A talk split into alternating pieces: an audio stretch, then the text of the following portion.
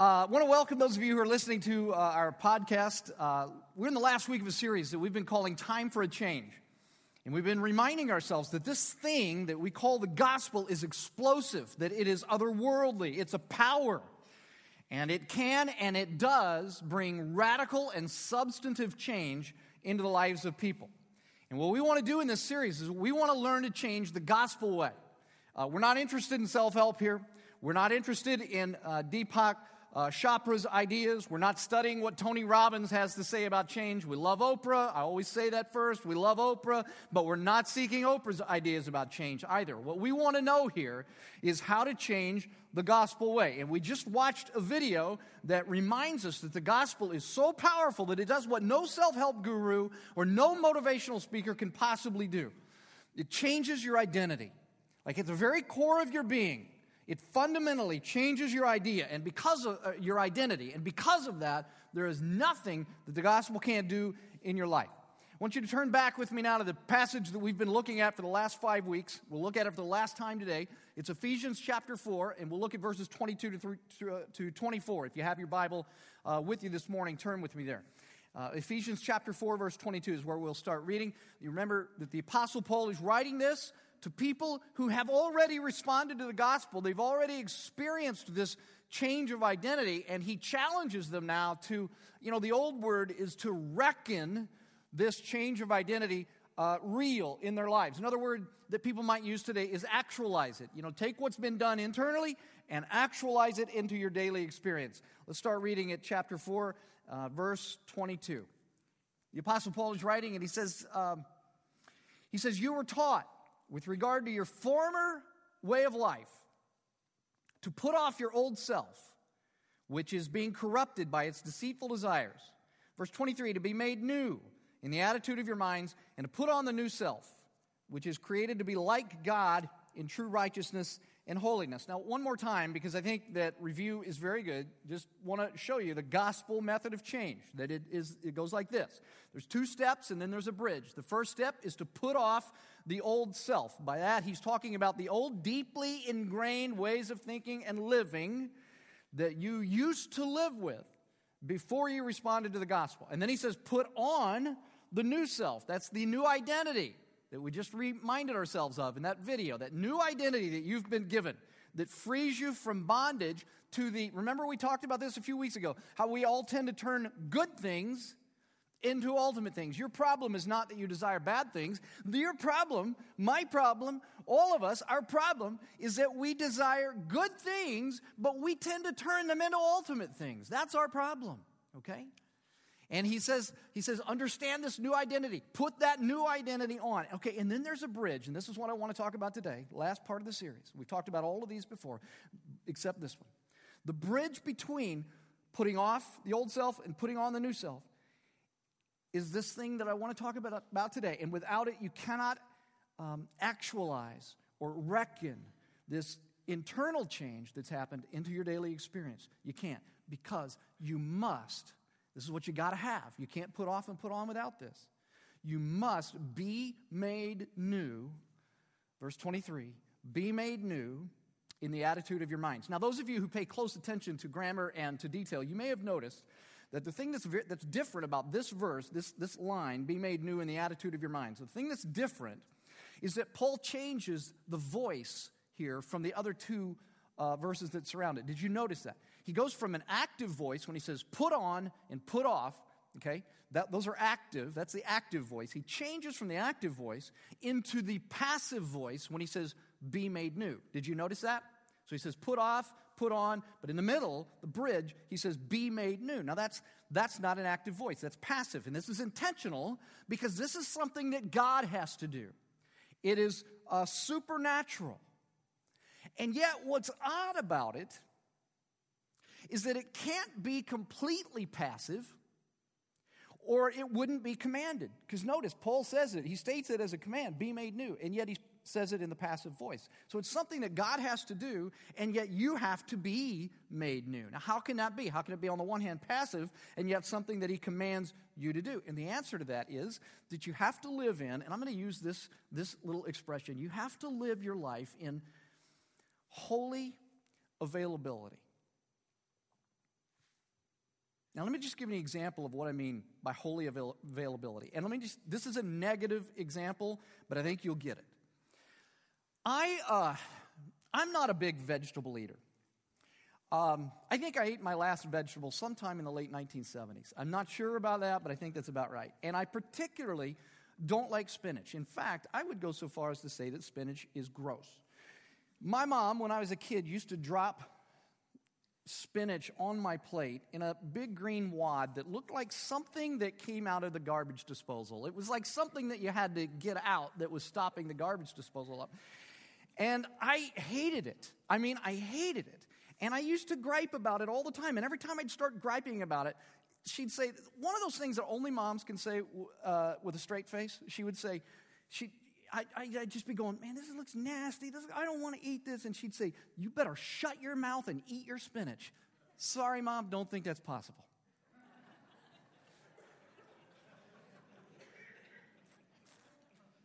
and I would start to gag. and then she'd say, Don't you dare throw up, young man. And like if I had any control, this wasn't my idea anyway, mom. I don't, I just don't. Now, here's the thing if I'm going to be made new in the attitude of my mind about spinach, first, this is going to have to be a miracle. But it's not going to happen unless I eat it. And, and that's what I mean by, by availability. I have to actually, I have to sit down and I have to put the fork into it and bring it to my mouth. Now that's never going to happen. I just tell you right now and don't send don't be sending my wife any recipes with spinach in it thinking that that will cause me to like it because it's never going to happen. I'm not going to like spinach. Just get the point of the illustration here. And that is that even though God has to renew your mind, you have to make yourself available for him to change it. Do you understand that? You get that? Nod your head if you, if you get it. If you understand what I'm saying, nod your head. Okay. So, so, so there's the sense in which it's, it's passive, God has to do it, but there's the sense in which you have to make yourself available. And so there is this synergistic thing happening where you're making yourself available, and when you make yourself avail- available, God goes about the process of changing your mind. You see, before you responded to the gospel, you had put God completely out of your mind because you didn't want him to run your life. That was not something that you were interested in. And even though now you have responded to the gospel, the attitude of your mind is still used to running your life without God. And it's so deeply ingrained in your mindset that you're going to run your life without God that it has to be, your mind has to be progressively renewed as time goes by. Okay? And when Paul says, when he says, be made new, in the attitude of your minds, I want you to understand that when he uses this word mind, he's referring to two specific areas of your mind that the gospel wants to renew. The first is your thoughts. The gospel wants to renew your thoughts. And the second is, uh, and this may surprise some of you, your feelings. The gospel wants to renew your feelings. Now, I want to talk about each of those in the next few moments because both of those, your thoughts and your feelings, have to be renewed. This is what's in view when Paul uses the word mind. But so that you can be intentional about the renewal of your mind, I want to talk about first, what I want to do is I want to, I want to take the category of thoughts. I want to take that and I want to break that down. What's involved in a thought? I want to break that down and I want to show you how the gospel wants to renew your thoughts. Let me start there, and then we'll talk about feelings in a few moments, okay? So we're talking about thoughts. Um, first, there, there are three specific aspects about thoughts that need to be renewed. And the first one is your ideas.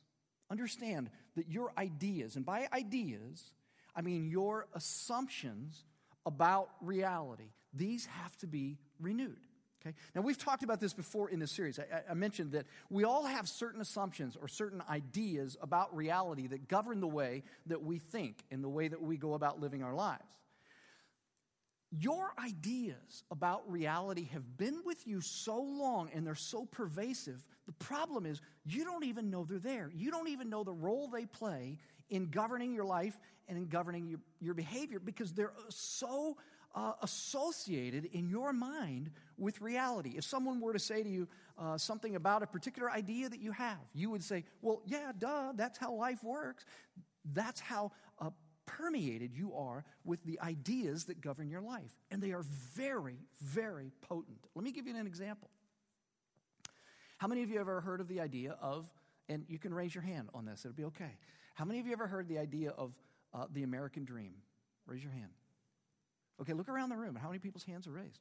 go ahead, raise your hands. Keep them up there for just a minute. It won't hurt you. You could even do this during singing sometime if you want. You could even go like that sometime if you want, you know? Uh, if you look around, everybody's heard of the American dream. It's a very powerful idea that most of us have. And in fact, it is so powerful that that particular idea drives our economy. Have you ever thought about that? It's an idea. That's how powerful it is. Cars, houses, all of that drives our economy. Uh, economy. In fact, it is so powerful that it made America vulnerable to the subprime mortgage crisis in 2008 that led to uh, near economic collapse in our nation. That's how powerful that idea is. Okay, ideas are powerful. Um, rugged individualism. You ever heard of that idea? That's a powerful idea. How about freedom? That's an idea. Human rights, democracy, all of those are ideas. How about masculinity? Do you have certain ideas about masculinity? I'll bet you do. How about femininity? Do you have certain ideas about femininity? How about power, success, failure? See, all of those are ideas. Some of them are better than others, but here's the thing even as I mention them, you can't pick out which are the bad ideas because they're such a part of your life. And, and it's such a part of how you define reality, your ideas.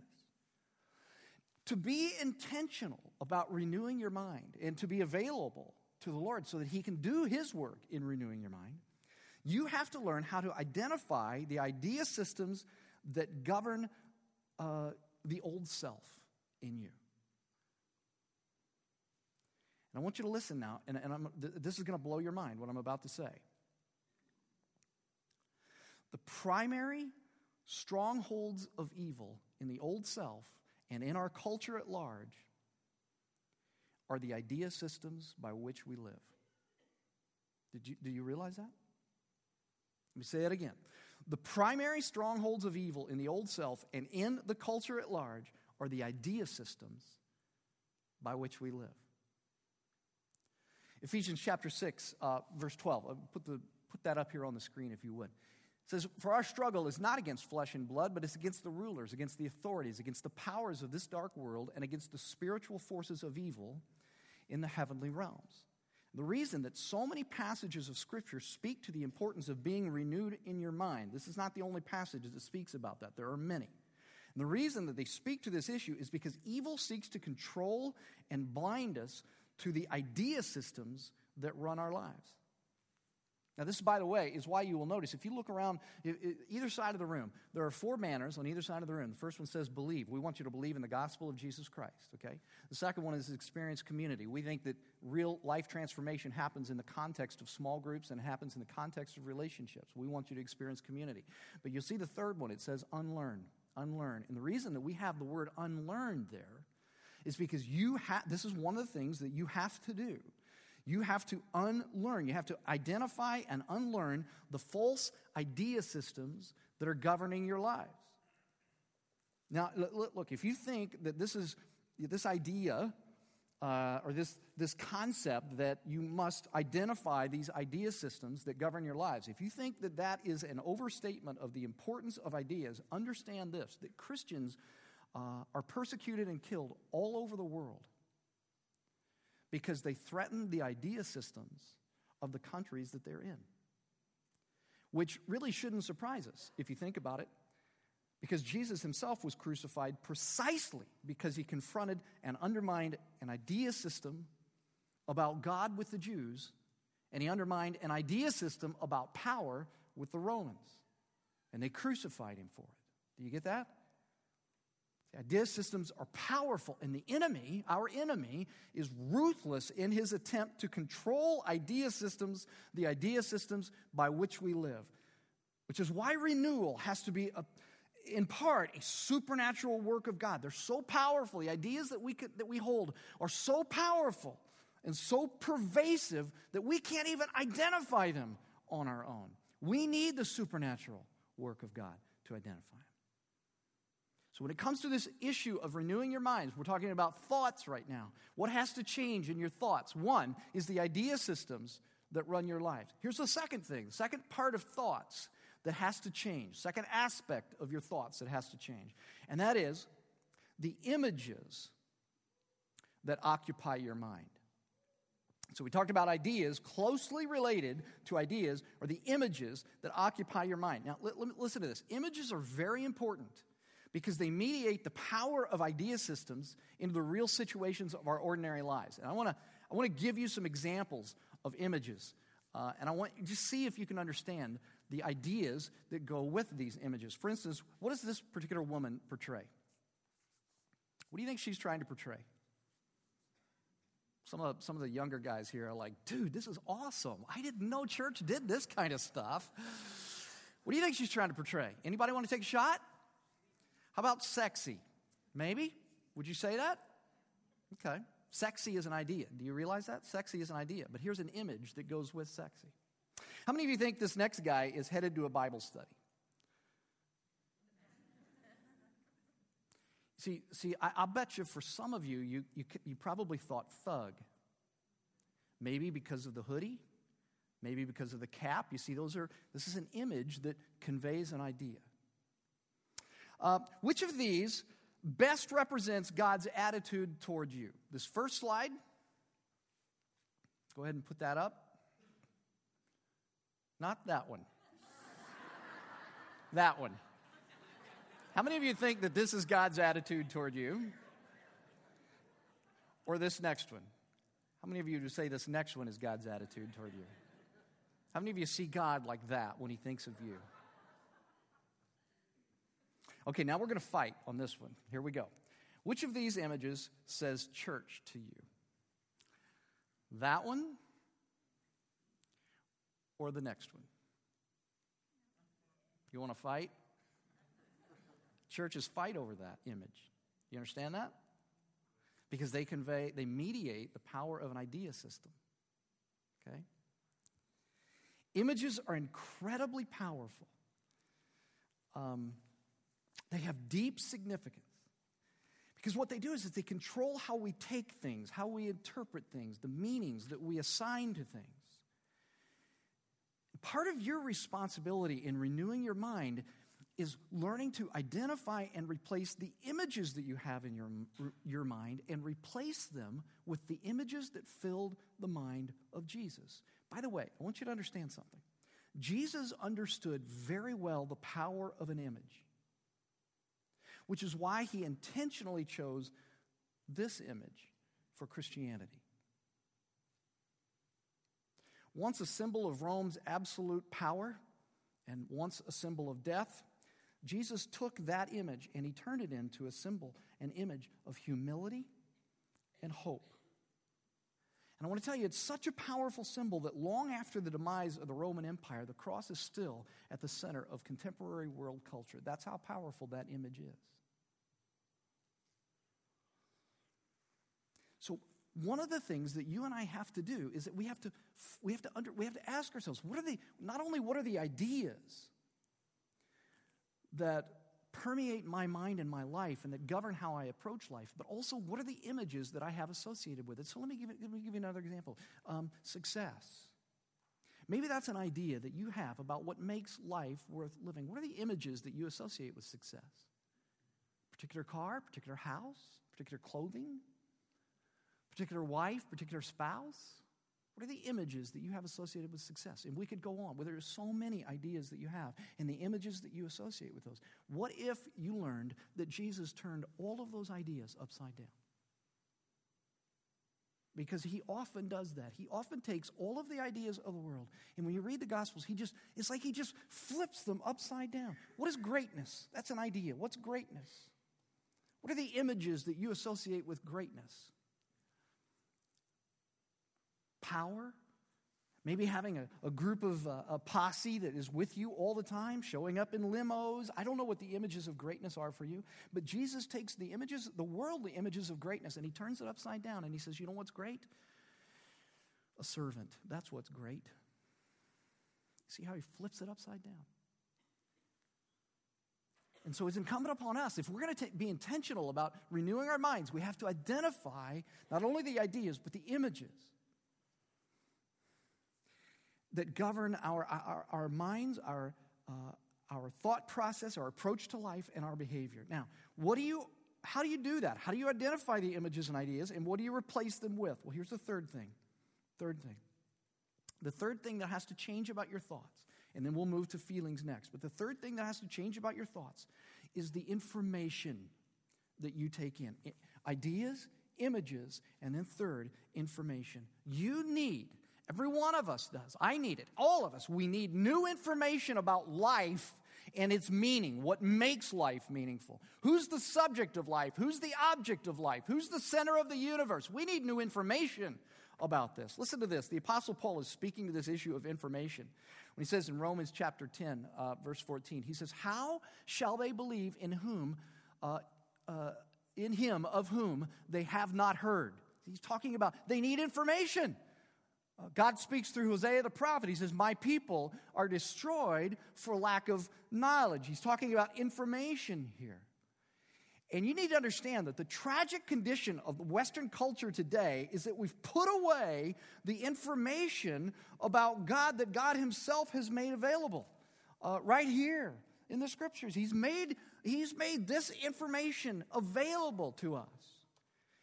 And the lack of information, the lack of using this information about God that He's made available to us, leads to the destruction of souls. It leads to the destruction of society, and it leaves people to eternal ruin. Under a first priority, when, it, when you come to this issue of renewing your mind, you have to begin to take, uh, take in correct information, truthful information about life and the God who created it if you hope to experience radical and substantive change, one of my favorite authors, the late Dallas Willard, he just died this past year, wrote a phenomenal book. I would highly recommend it to you sometime. It's called Renovation of the Heart. He's written a number of phenomenal books, but this is one of them. And he says this The gospel of Jesus repudiates all false information about God and therewith about the meaning of human life and it works to undermine the power of those ideas and images that structure life away from God. And then he goes on and he says this listen to this, folks. The prospering of God's cause on earth depends on his people thinking well. I find this to be one of the hardest things uh, working in contemporary church today is uh, many people have adopted um, an anti intellectual view of Christianity. And that anti intellectual view of Christianity has left many people vulnerable to false doctrine and heresy. I want to tell you something. Don't just believe, think about what you believe. Think about the implications of what you believe for your life. Know why you believe it, know what you believe, and know why you believe it. There is no shortcut to grow, there is no intellectual shortcut to growing spiritually and experiencing deep and radical change. There is no intellectual shortcut. If you don't learn what the scriptures have to say, you will not experience the deep and radical change that you want to experience in your life. You need new information. And that's what the Bible's for, is to challenge the ideas and the images that govern your life. And if you're not regularly taking it in, uh, you won't change. You can't root out false ideas and images on your own because there's so much a part of you, you don't even know what, the, what they are. You don't even know where to look. God has to be a part of that. And the supernatural aspect of that is that He speaks through this book that's very unique and alive called the Bible. Okay, there's much more, way more I would like to say about that, but I don't have time. So we're going to move on to the other area of your mind that needs to be renewed besides your thoughts. We've talked about your thoughts, ideas, images and information. All of that has to be changed. Here's the last one, and then we'll, and then we'll close. Um, your feelings, okay? Your feelings have to change. Now, I would imagine that to some of you it comes as an enormous surprise to suggest that your feelings need to be renewed. Because we live in a culture that, because of some of the ideas of the 18th and 19th centuries uh, called Romanticism, our culture idolizes feelings. And I want to tell you that there's nothing wrong at all with appreciating feelings. God created us with feelings. But we have to understand that even our emotions uh, are fallen. And if we idolize our emotions, they will always lead to personal and relational and societal destruction. And for change to happen in your life, for deep, radical, substantive change to happen in your life, you have to be intentional not only about changing your thoughts, but also about changing your feelings. And as I said, I realize that's a new thought to many of you. Uh, some of you are probably familiar with this phrase. I've heard it a million times. Maybe you've heard this. The heart wants what the heart wants. Have you ever heard that expression? Yeah. Okay. I want to tell you something. I've heard uh, countless men and women tell me that or some variation of that to rationalize all sorts of behaviors like affairs and, and, and other kinds of things and a whole host of other destructive actions when they use that phrase. The heart wants what the heart wants. Wasn't my fault that I fell in love with him. It wasn't my fault that I fell in love with her. The heart wants what the heart wants. Well, here's the thing I want you to understand it is true that we can't control all of our feelings. That's very true. But it is not true that our feelings can't be controlled at all. And it's certainly not true that everything we feel has to be indulged. See, people who are mastered by their feelings are people who, in their heart of hearts, are convinced that their feelings have to be satisfied. But that's an idea that God flips upside down when you read the scriptures. Feelings can be changed, and they can be replaced. They can be. But let me tell you two ways that you can't change feelings. Here's the first you can't change your feelings by willpower. If you stop and you try to think real hard about not feeling whatever it is that you feel, that'll never work. Ask a person who's been through AA um, about how impotent willpower is against feelings. Just ask a person who's been AA, in AA about that. They can tell you. Uh, you cannot take feelings straight on and try to change them. That won't work. The second way you can't change and replace feelings is through denial and repression. And let me tell you, that's what Buddhism is about. Buddhism says, well, desire and, and, and uh, strong feelings and attachment is what causes so much of the suffering in the world. So, what they try to do is get you to a place that you just eliminate feelings, that you just stop having uh, attachments to anything or anyone, strong attachments. Okay? That's not what the gospel says. That's one of the many ways that the gospel is different from Buddhism or, or, or maybe other world religions as well.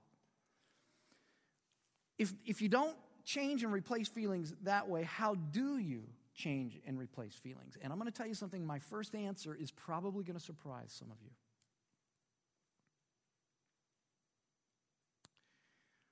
For some of you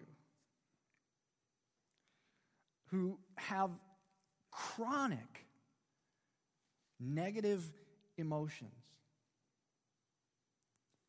for some of you, being intentional about changing and replacing your feelings may start with medication. And you need to understand that there is nothing unbiblical or ungodly about that. Back in my mid 30s, uh, I began to realize that I was terribly depressed. And there were no circumstances that demanded my being depressed. And it got to a point that I could barely get out of my bed. And I began to realize that I really had struggled with depression all of my life. And it wasn't until this point, maybe all the responsibilities in my life and all, I, I don't know, but at some point, um, this depression became incapacitating for me.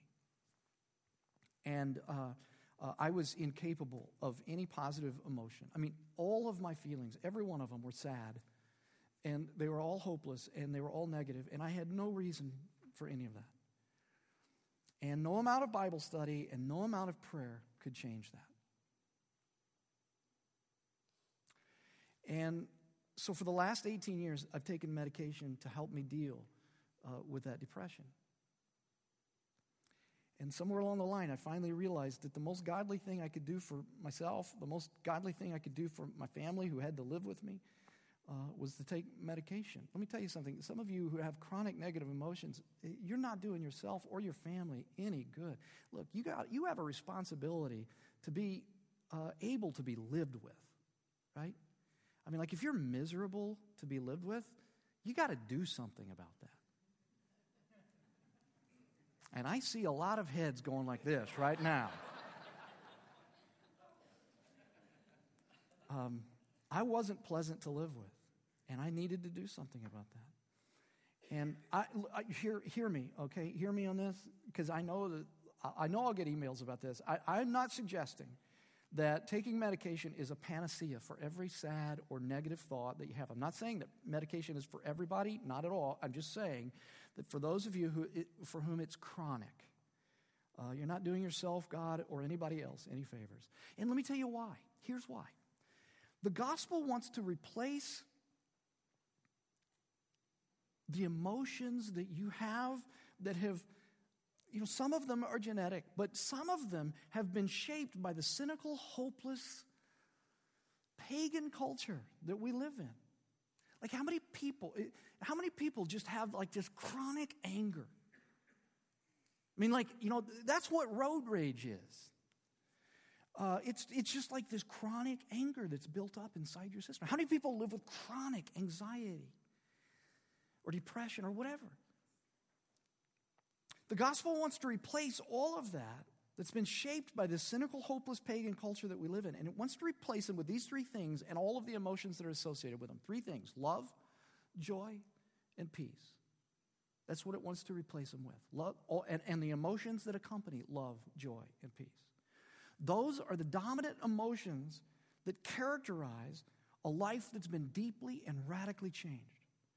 And that's not to say that there won't be other emotions. Of course there will. Of course there will be sorrow sometimes. Of course there'll be anger sometimes. Jesus experienced both of those emotions. There will be other emotions that you experience. But those are to be the dominant emotions that people experience if they've been transformed by the gospel over time. I'm not saying it happens day one. Don't feel guilty. I'm not trying guilt is an emotion. I'm not trying to talk, I'm not talking about that. Don't feel guilty. Don't walk out of here going, "Oh man, I don't feel love, joy and peace." Well, I haven't done my job if you walk out like that. That's not what I want. I want you to walk out of here going, hey, hallelujah, God wants to move me toward love, joy, and peace. You don't have to say hallelujah. Don't say that because that's kind of churchy. But you could walk out of here and say, God wants to move me toward love, joy, and peace. Now, those are pretty awesome things.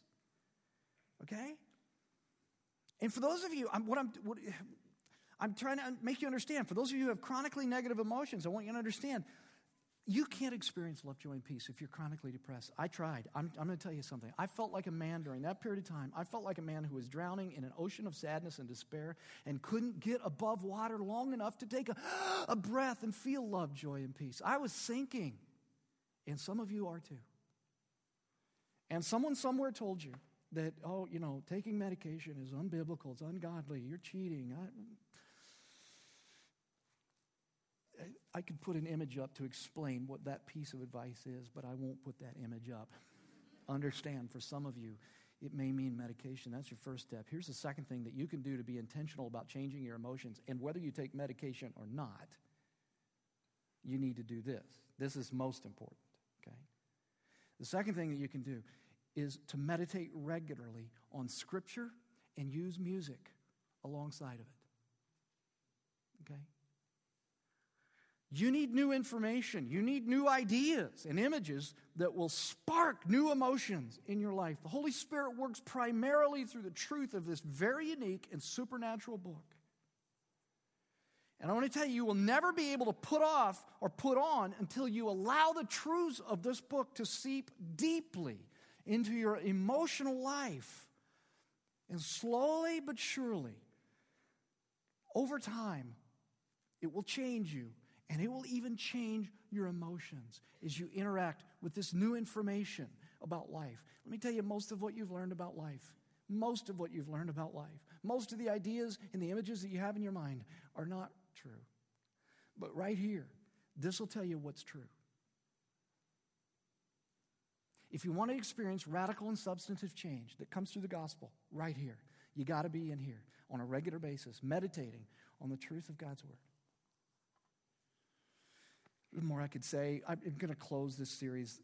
But I, listen, I hope you walk away from this series with a new appreciation for how deeply the gospel wants to change you. This thing, the gospel, is powerful. And change in your life is possible. If you've responded to the gospel at some point in your life already, you have been changed internally. It is now time to reckon it, to actualize it, to make it real in your daily experience. If you've never responded to the gospel of Jesus Christ, let me tell you, today's the day. Don't wait one more minute. Don't wait one minute longer. God wants you now. He doesn't want you to wait until you've got your life cleaned up and then come to Him. He wants you now. Don't live the way you're living any longer, right now. Deal with it. Deal with the cross of Jesus Christ. Come to the cross of Jesus Christ. Bring your life at the cross of Jesus Christ and say, Yes, forgive me. Be my Savior. Be my Lord right now. I bring the junk of my life. I bring all the good deeds that I thought would uh, earn me favor before you, God. I bring all of that stuff to the cross. You be my Savior. I'm not going to be my Savior anymore. Do it now. Deal with it now. Don't wait one mo- don't wait one minute longer. Do it now. Bow your heads with me and let's pray. Lord Jesus Christ, we are overwhelmed uh, by the gospel, by the power of the gospel. We want to be changed. And Lord, for those who have responded to the gospel at some point, I, I pray that uh, even today, even at this very moment, Lord, that you would be transforming them and, and changing them and cause, giving them a passion to be intentional about putting off the old self, putting on the new self, and being renewed in the mind. Lord, for those who have never responded to the gospel, I pray that right now at this very moment they would recognize that there is nothing that they can do to earn a relationship with you, that it all happens at the cross. Jesus Christ died on the cross for their sins. Jesus Christ died on the cross for my sins. His bloodshed, his body broken for the sins of humanity. Lord, and I pray that people in this room who haven't yet responded to the gospel would do so today, this moment and they would just bring their lives to you. And they would ask you to be their Lord and their Savior.